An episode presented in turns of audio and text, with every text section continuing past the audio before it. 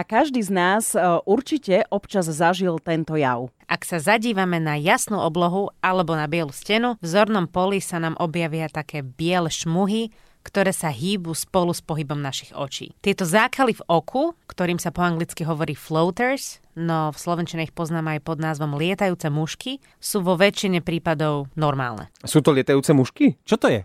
No. Chémia. Počkej, je to chémia určite. Nejaká to už zlúčenina. nám povie naša chemička Martina Rybar-Hestericová zo Švajčiarska. Chemendex.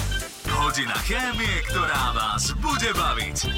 Niekedy sa mi to stane, že aj tu v štúdiu sa zapozerám tak do okna a potom mi chvíľu trvá, kým vidím opäť normálne. Spôsobené sú s hlukmi buniek alebo bunkovými zvyškami alebo s hlukmi proteínov, ktoré sa voľne vznášajú v sklovci. Je to tekutina alebo teda gel, ktorý vyplňa naše oči a ktorý obsahuje vodu, kolagén, čo je bielkovina, a kyselinu hyaluronovú.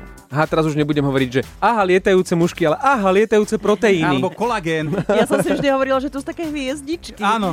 To je tiež inak dôvod, prečo sa tieto šmuhy hýbu spolu s pohybom našich očí, aj keď sa nám môže zdať, že sú pred našimi očami a bránia nám v tom, aby sme niečo videli, nachádzajúc sa vo vnútri nášho oka. Naskladajú sa hlavne z, zo zhlukov kolagénu, ktorý sa pozliepa do nerozpustných zhlukov. V niektorých prípadoch sa s tým už narodíme, v tom prípade takéto zhluky, tieto floaters ostávajú v našich očiach po celý život. Niekedy sa tvoria počas života a častokrát sa rozpustia a časom sa nahradia novými zhlukmi. Čiže nesnažiť sa ich vyberať, hej? To že špinka nie. v oku, niečo mi tam pláve. Čo je ale zaujímavé, tak výskyt týchto lietajúcich mušiek Proteínov. je častejší u krátkozrakých ľudí. Pokiaľ vám neprekážajú natoľko, že prestávate vidieť, nie je potrebné žiadne ošetrenie, ale ak je to naozaj problematické alebo je tam nejaký iný dôvod než len zhluky kolagénu, musí sa pristúpiť k zákroku, ktorý môže buď to predstavovať výmenu sklovca alebo laserové ošetrenie očí. Oli, ty si povedala v úvode, že ke- niekedy sa tak zapozerám. Dôležité je, aby keď sa človek zapozerá, aby pritom nemal otvorené ústa.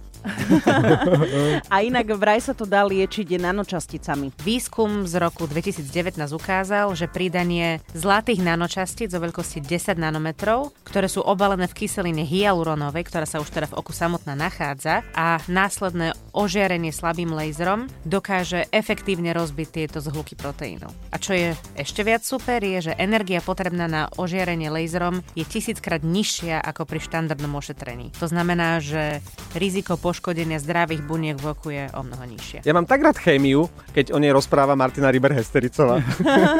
Marek, ty máš také zlaté oči. Proteíny. Chemendex na Expresse. Najlepšia